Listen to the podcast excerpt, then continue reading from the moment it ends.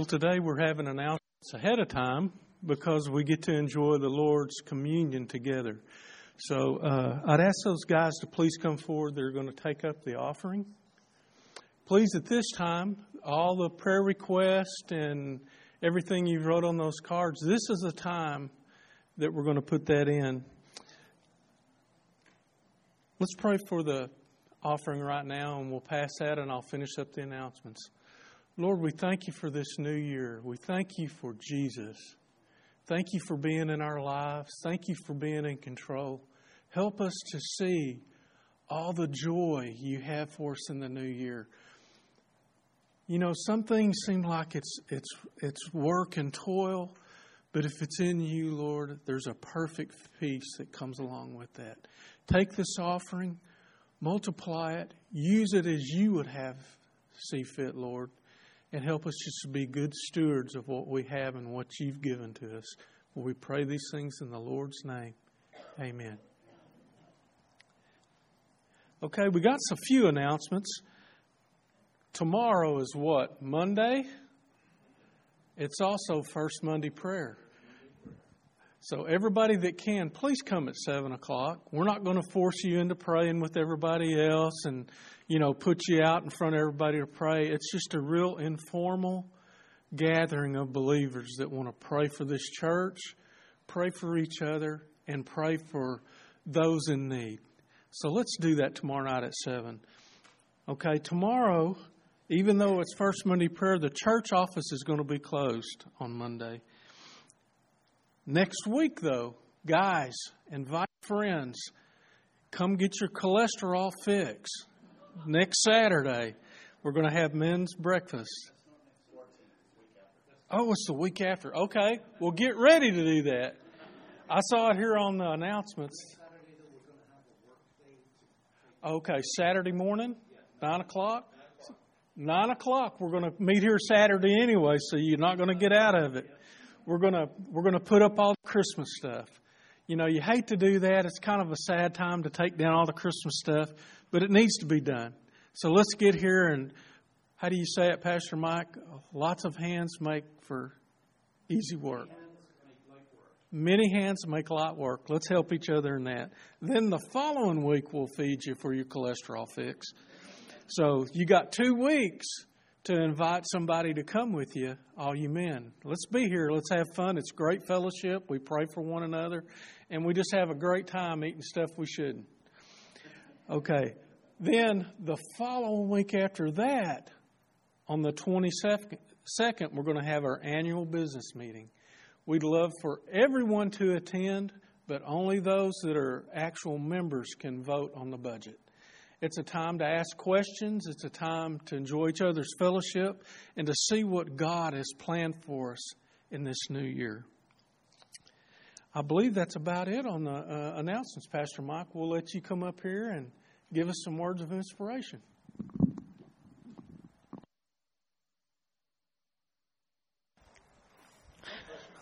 Thank you, Mo. Happy New Year. Happy New Year to those of you who are joining us online. Uh, there was one other thing. Did we get that clipboards passed out? You're all so far ahead of me. You know, I love the idea of New Year. 20 23. And what, what really excites me about it is um, it doesn't matter what you believe or don't believe, what faith you belong to, where you live in the, in the, on this planet. Our days are marked by the birth of Jesus Christ. It is a year 2023 because 2023 years ago, and maybe it's not exactly accurate, but that, that's what it is.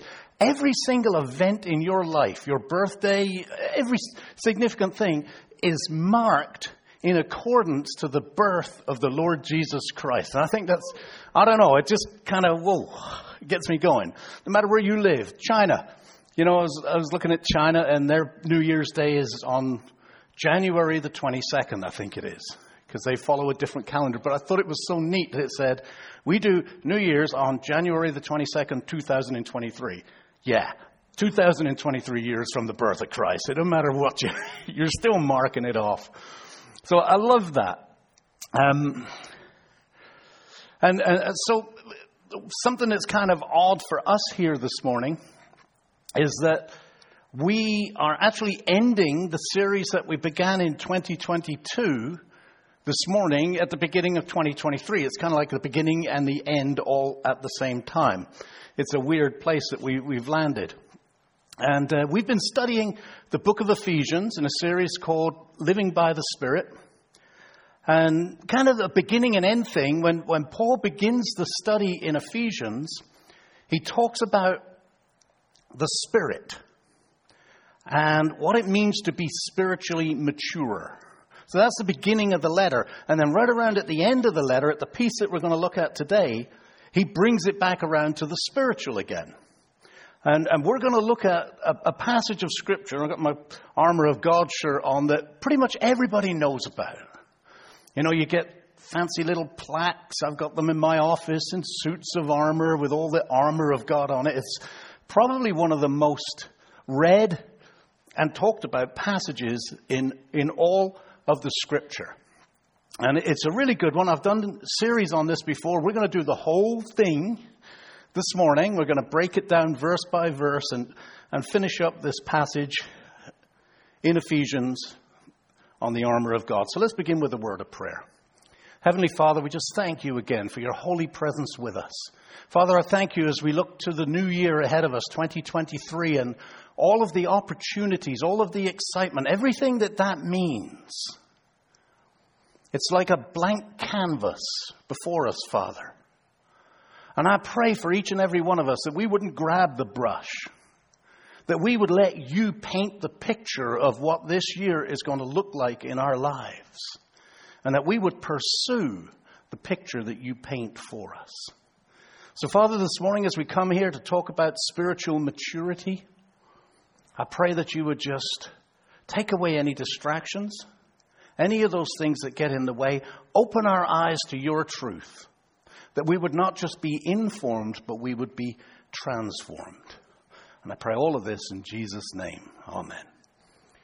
Now, to get going here, I want to just talk about wisdom for a minute. You know, knowledge is important, right? It's good to know stuff because you can appear smart when you know stuff. But it's good to know stuff. But there's a big difference between knowledge and wisdom. And I've preached on this many times. If you want to get a really simple definition of what wisdom is, wisdom is the right use of knowledge. Now, this is important this morning, so I'm going to get us all to say that together. Okay, on the count of three, wisdom is the right use of knowledge. Are you ready? Let's see just how awake and participatory you are. One, two, three. Good. Now you've said it, you've heard it, that's kind of planted in your mind for a little bit here. We'll, we'll circle back around to that a little bit later. It, you know, let me dig that a second. The fool sees the sign that says wet paint and has to touch and see. Right? They got the knowledge wet paint, but they don't have the wisdom to not touch. The wise person sees the sign and they heed the sign. The fool reads the word of God. He gets instruction from God. He gets direction from God and chooses not to do it. The wise person reads what God has said, seeks where God is leading, and follows the plan of God. Even if it's risky and even if it's scary, they live by faith. That is spiritual wisdom. And we all need to be spiritually wise. It's not enough just to have knowledge. So let's dive into this passage in Ephesians chapter 6, verses 10 through 20. I'm going to break down each verse. I'm going to dissect each verse a little bit and then we'll, we'll, we'll tie it up. So, Ephesians 6, 10 to 20, I'm reading from the New Living Translation. So, Paul says, A final word, closing up my letter here. Be strong in the Lord and in his mighty power. Now, there's something that you need, we need to understand here. For those who have chosen Jesus, who've made a decision to make Jesus the Lord of their lives. They've invited Jesus in to forgive sins and, they, and they're a follower of Jesus. For those people, you have available to you through the power of the Holy Spirit in you both the strength of God and the power of God. And that is a massive thing. That is a huge thing. I don't know what you might be facing this coming year sometimes. You know, you get to the beginning of the year and some people are hopeful and some people are looking ahead and they're just worried. Maybe you've got health issues going on, personal health issues, or someone you love has health issues, and, and, you, and you're just wondering. Really serious stuff sometimes. You look at Christmas and you think, is this, is this the last Christmas I'm going to have with them? And that's heavy things. Maybe you've got relational issues going on. A son or a daughter that's going off the deep end, a marriage that you're struggling with, some other relational issue. You could have work issues, you could have financial issues, you could have all kinds of emotional issues going on. Life is filled with issues. If you don't have an issue right now, there's an issue coming soon. It's like a bus, they just keep coming. But here is one thing that you can guarantee. Here's one thing that you know for certain. No matter what you face, you do not face it alone. If you are a follower of the Lord Jesus Christ, you do not follow it alone. God has said, Never will I leave you, never will I forsake you. He has promised that. And His strength and His power is with you, giving you the ability to ride out the storm. You know, I don't you're like me. Sometimes I pray that God will end the storm. I pray about the storm. God, oh gosh, this thing I'm going through, God, could you just end it? But God never promised to end our storms, but He did promise to be with us in our storms so that we can ride those storms out in His strength and in His power. Paul continues. He says, Put on all of God's armor so that you will be able to stand firm against all the strategies of the devil. Now, this is a little disconcerting to me. The devil strategizes against us. He has an army of demons at his command. And just like angels, you know, we talked about this a few months ago. Some of these are visible, some of these are invisible. And, and Satan is not ever, I don't think, ever going to come to you the way the movies depict them. He's far too subtle, far too smart for any of that stuff. You're not going to see anybody's head rotate 360 degrees. But those demons can masquerade as a person and they're watching. They could be watching you. They're looking for vulnerabilities. They're looking for weaknesses. Some of them are visible, some of them are invisible. I don't want to freak you out, but that's just the reality of, of what is going on here in this spiritual warfare. And, and and they're taking notes so that he can come up with a strategy for you to fail. He is miserable. You heard the saying, misery loves company. He wants you to be miserable. He wants to, to separate you, to isolate you, to desperate you, if that's a word to lure you into a false sense of security, to lure you into apathy, to lure you into complacency. He loves nothing more than for the people around him to not believe any of this stuff. To not believe in him, to not believe in God, or to believe in a, in a false reality, to not believe in all of this spiritual stuff. That, that's a tactic that Satan uses. Or even a twisted truth, a more palatable truth a more reasonable truth. He is the father of liars, and he strategizes against you and against me and against this church and against all of God's people. His fate is set, and he wants to take as many with him as possible because he knows how much that hurts the Lord. The Lord has said, It's not my desire that one should perish, not one so Satan wants to take as many as he can. It's just evil. That's why it is vital to stay close, to stay in Christian community. There is strength in numbers.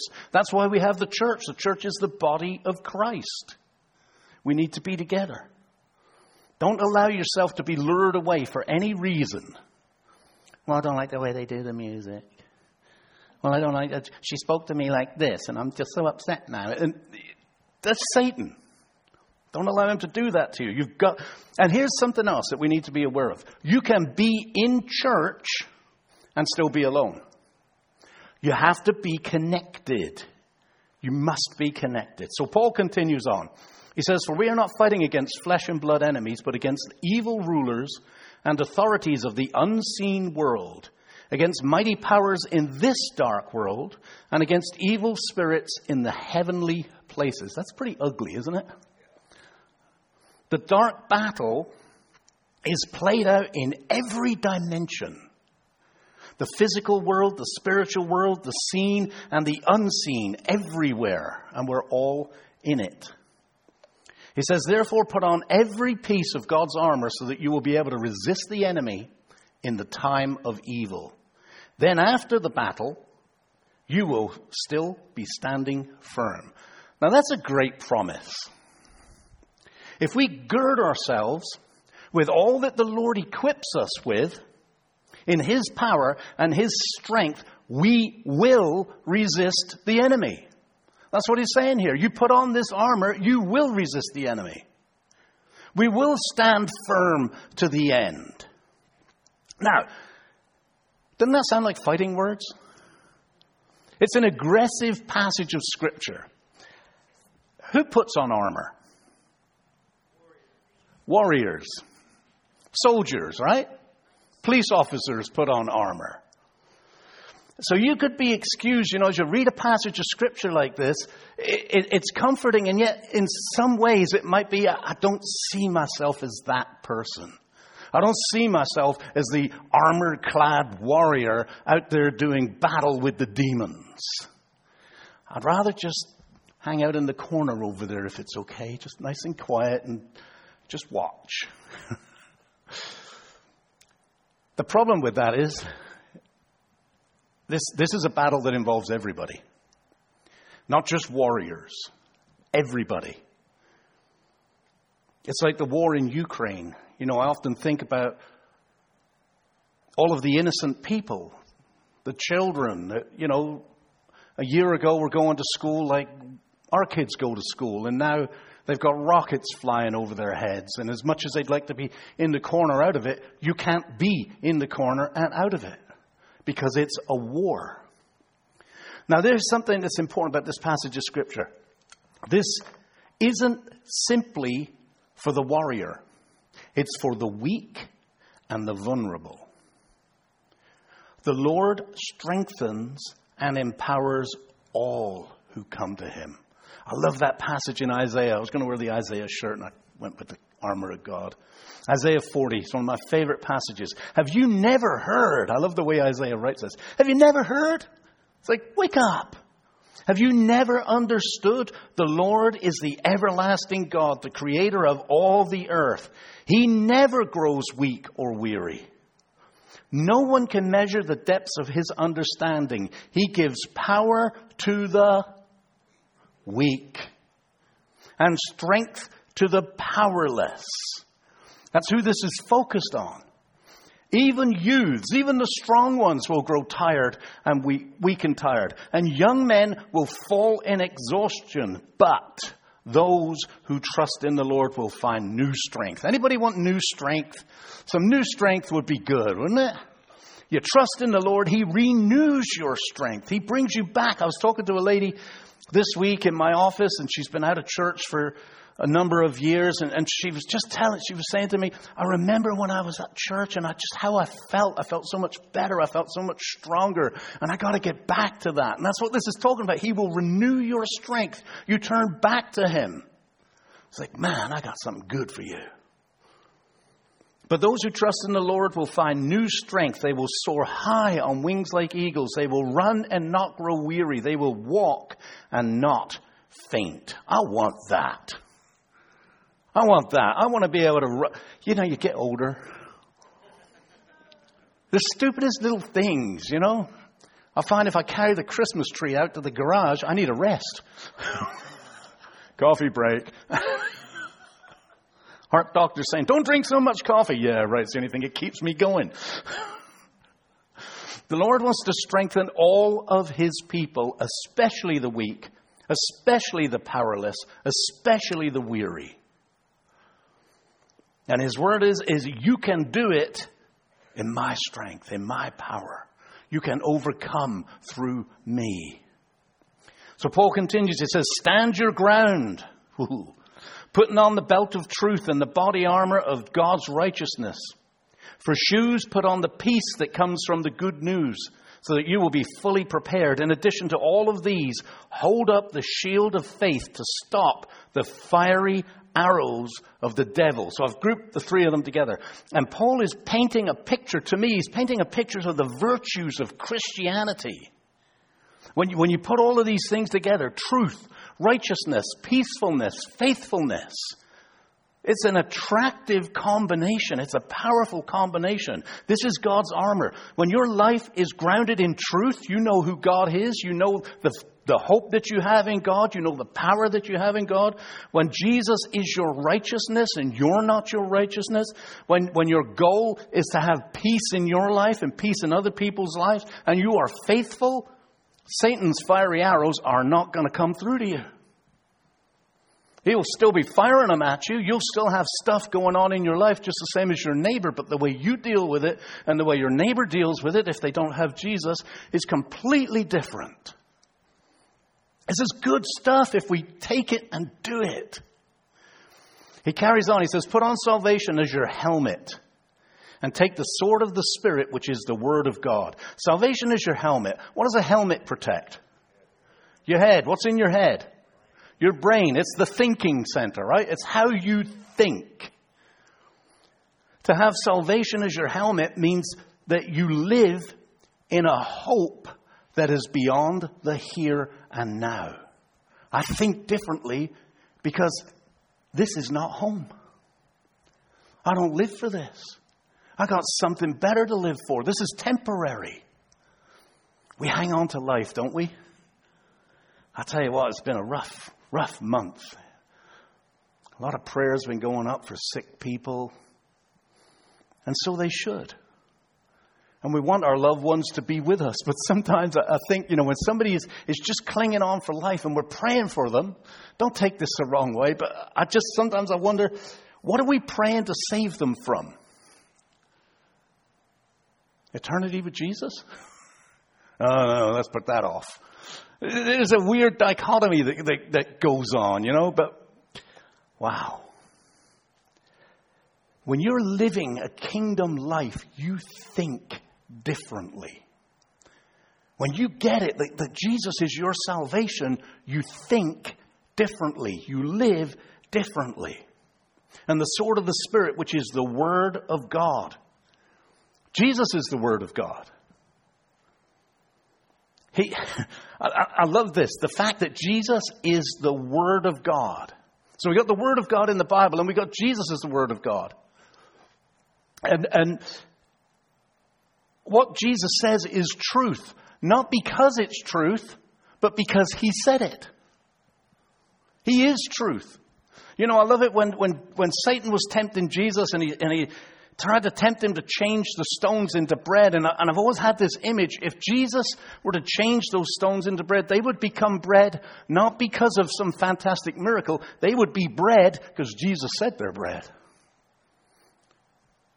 It's, an awesome thing. He owns the words, and He is the Word. John 1 1 says, In the beginning, the Word already existed. The Word was with God, and the Word was God. He existed in the beginning with God. God created everything through Him, and nothing was created except through Him. He spoke creation into existence. This is the power of words. That's your sword, His Word. The Word gave life to everything that was created, and His life brought light to everyone. The light shines in the darkness, and the darkness can never extinguish it.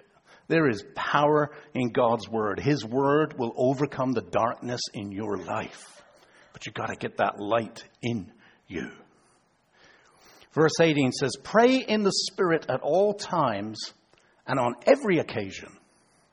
Stay alert and be persistent in your prayers for all believers everywhere. Tomorrow, Mo announced its first Monday prayer.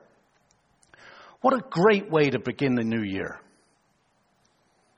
I'm going to invite you all. Let's have the biggest prayer meeting that we've had tomorrow. 2009. I know it's a day off. It's a day off for me. I'll be here to pray. And I want to invite you to come and pray about what God is going to do in your life, in my life, in this church this year. So mark it on your calendar. Seven o'clock tomorrow. Come and be a part of prayer.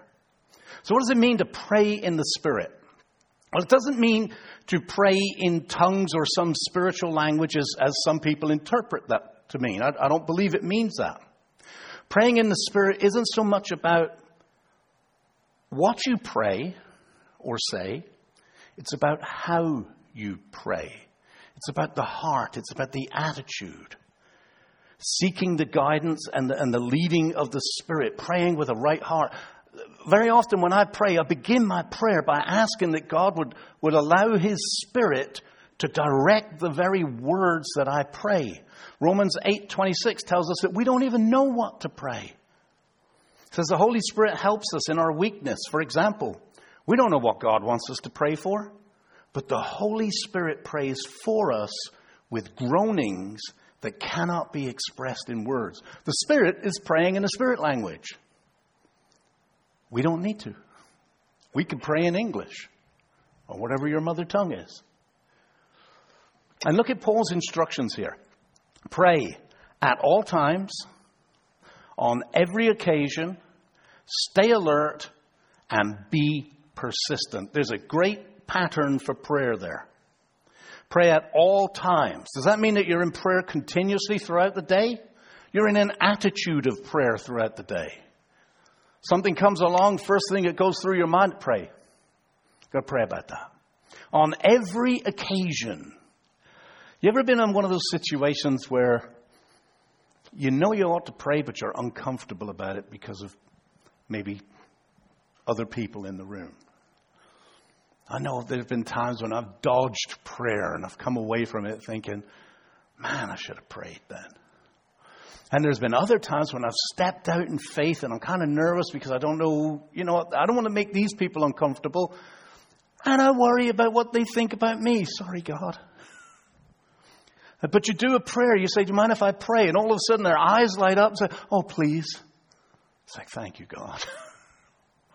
On every occasion, stay alert. What do we need to stay alert for? Are you alert? Who's falling asleep? I'm watching you. Stay alert means be watchful. Look for opportunities. Look for reasons to pray. You know, I've shared with you many times water cooler prayers. You're at work and you're, you're at the water cooler and someone's having a conversation with you. And I remember one time, I've shared this many times, with a young fellow that, that was having some problems and shared with me. And I just said, do, do you mind if I pray for you? Oh, yes, please. And it, it got serious. And over a period of time, it turned out he had MS. But in the process of all that, he gave his life to Jesus Christ. Because it started off with, Can I pray for that? Be alert and be persistent. Don't give up in your prayers. I've prayed, I've prayed, I've prayed. I don't think God ever listens to me. I don't know what's going on. He doesn't answer my prayers ever. Be persistent. Keep on praying. And Paul makes it specific for all believers everywhere. So that means you pray for you. You pray for me. And you pray for everyone else who is a believer. That God would be active in their lives, that they would be active in their lives for God. Then he makes it really specific. He says, And pray for me too. Ask God to give me the right words so I can boldly explain God's mysterious plan that the good news is for Jews and Gentiles alike. Boldly. Pray for me to have courage to boldly wouldn't it be great if we were all bold? Bold for Jesus, pushing the light into the darkness. he concludes, he says, I'm in chains now, still preaching this message as God's ambassador. So pray that I will keep on speaking boldly for him as I should. And I love that little passage because, you know, Paul's in prison. And what he's really saying here is it doesn't matter about the circumstances that you find yourself in, God can use you.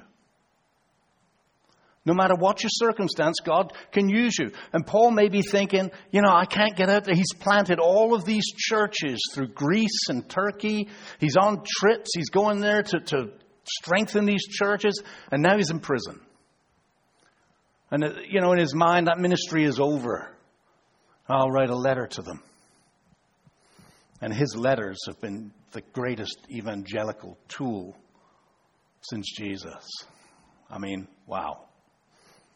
To bring you up to date, Tychicus will give you a full report about what I am doing and how I am getting along. He is a beloved brother and faithful helper in the Lord's work.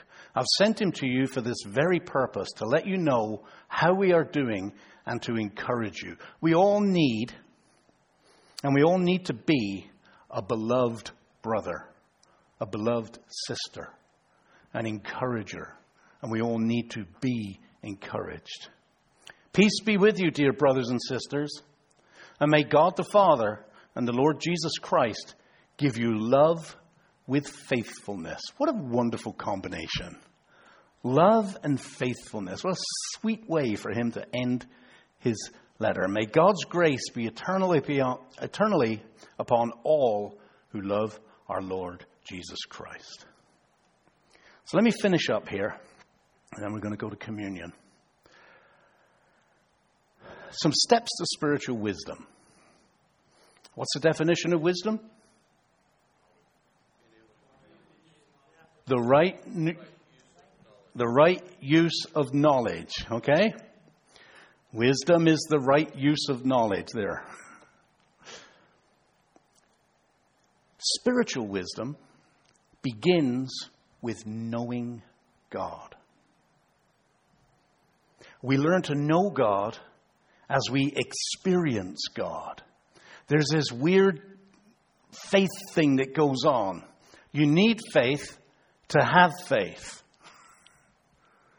To, to, to, to live and know God, you have to experience God. So there's this sense that, well, I have to trust Him before I get the trust.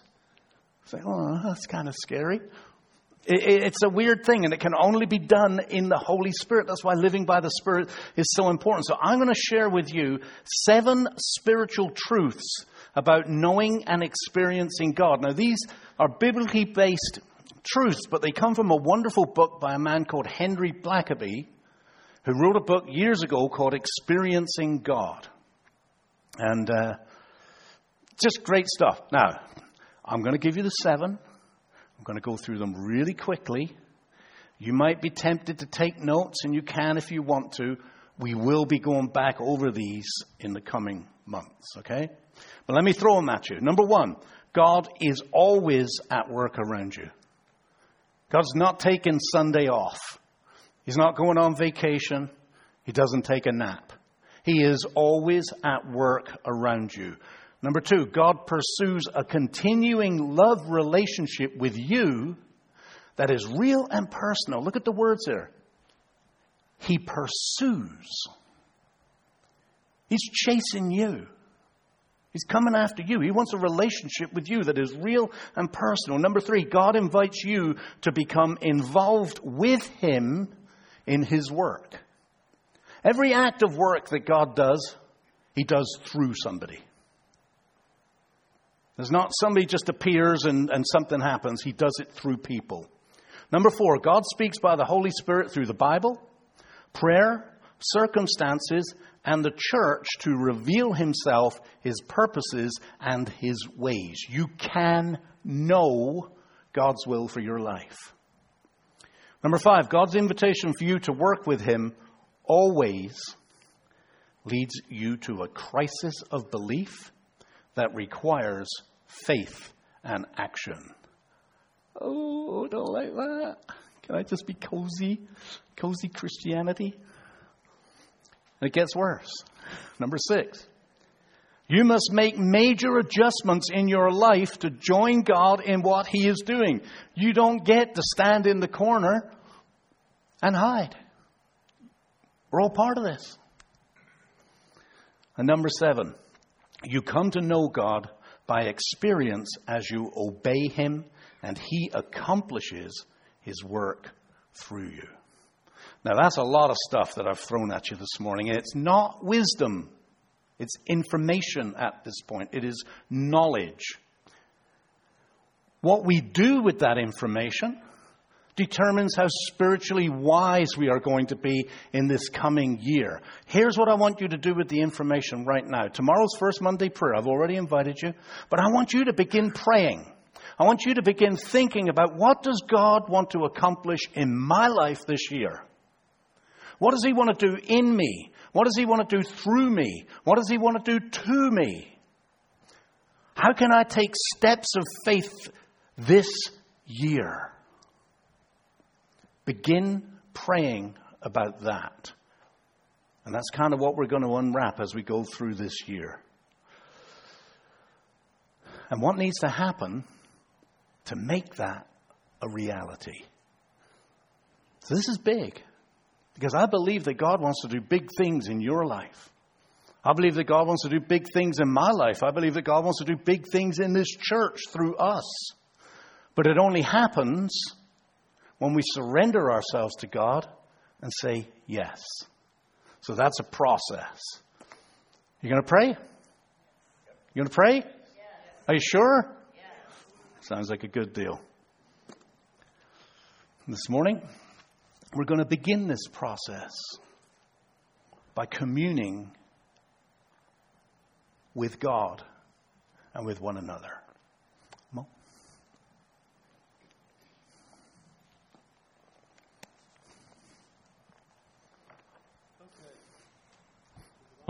There we go.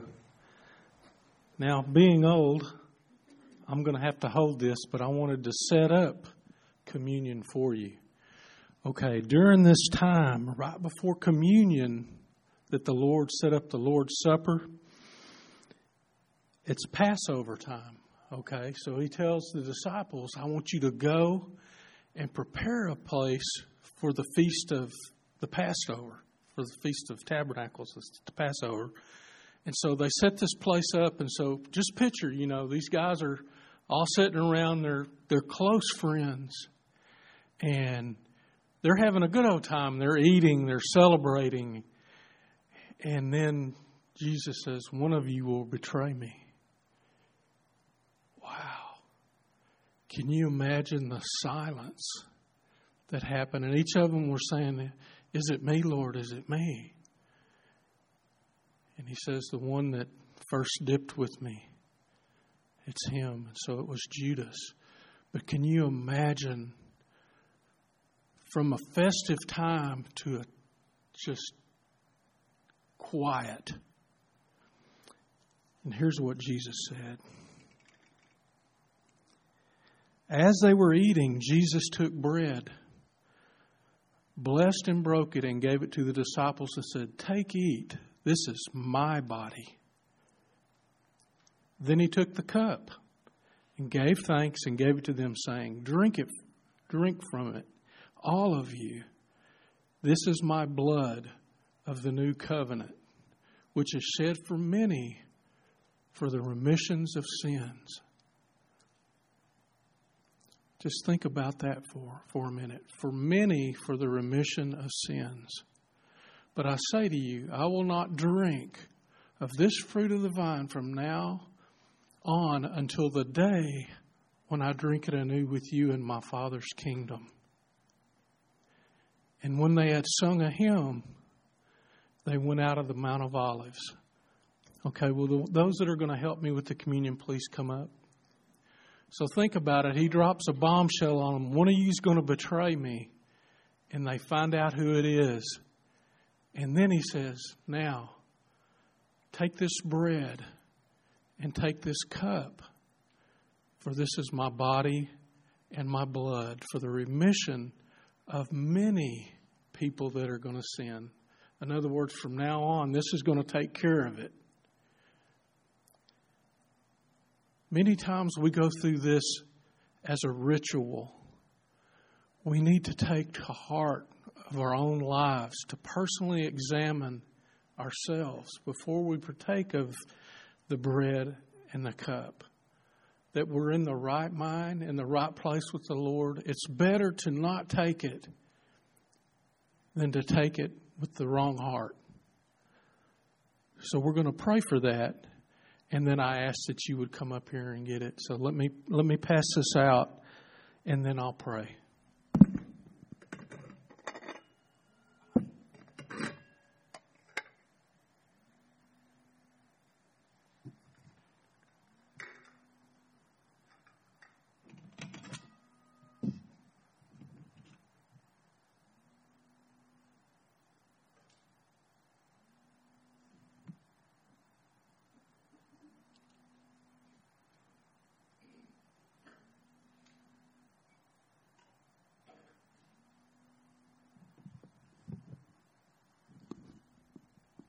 Okay, let's pray. Lord Jesus, we give you thanks for this cup, for this bread. Thank you for what they represent, Lord. We just pray that as we take it, we've looked at our own self, looked at our lives, looked at what we've done, what we haven't done, what we could do. Lord, help us to be closer to you in this. We just pray that the Holy Spirit will lead our prayer so that we can say the things that we mean in our heart, but we can't really do it, but the Holy Spirit interprets for us. We pray and we just thank you for this communion in Jesus' name. Okay, now I'd ask if you could just come up and get the, the bread and the cup and go back to your seat, and we'll take it all together.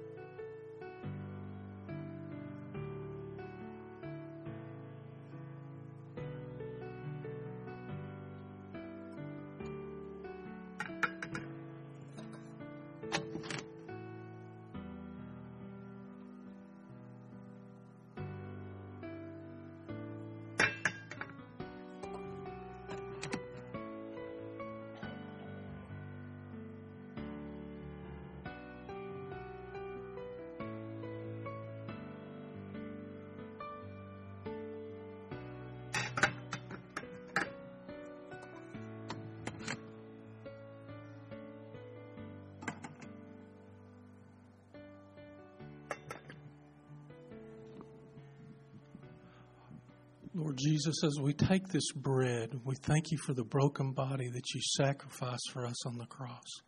In Jesus' name.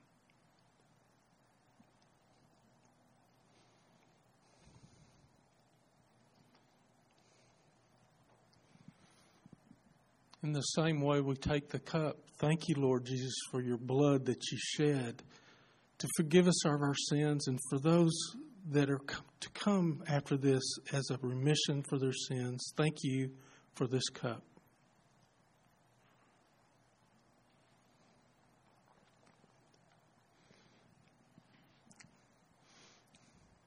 You know, many times this this time of year, whenever we have communion, we celebrate not only the communion with the Lord, but we like to give to those that are less fortunate. Now, this is a gift that you're giving that it doesn't go towards the budget. It doesn't go to pay the light bill here at the church. But we see so many people that come to the church that maybe have lost their job. They're just having a really tough time. And that all that money that you give, it always seems to go just far enough for the need. Because God is good and everything that we give him, he uses it in the way that he should. So uh, as you go, not only tell people about the love that Jesus has for you in this new year, but give something to help those in need. Because God has blessed us so much that it just it's overwhelming sometimes how good He blesses us. So I'm going to ask that you stand and we're going to be dismissed. Let me say this prayer over you. May the Lord bless you and keep you. May the Lord lift his face towards you and give you peace. For we pray these things, and all of God's people said, Amen. Y'all have a great 2023. See you tomorrow at 7.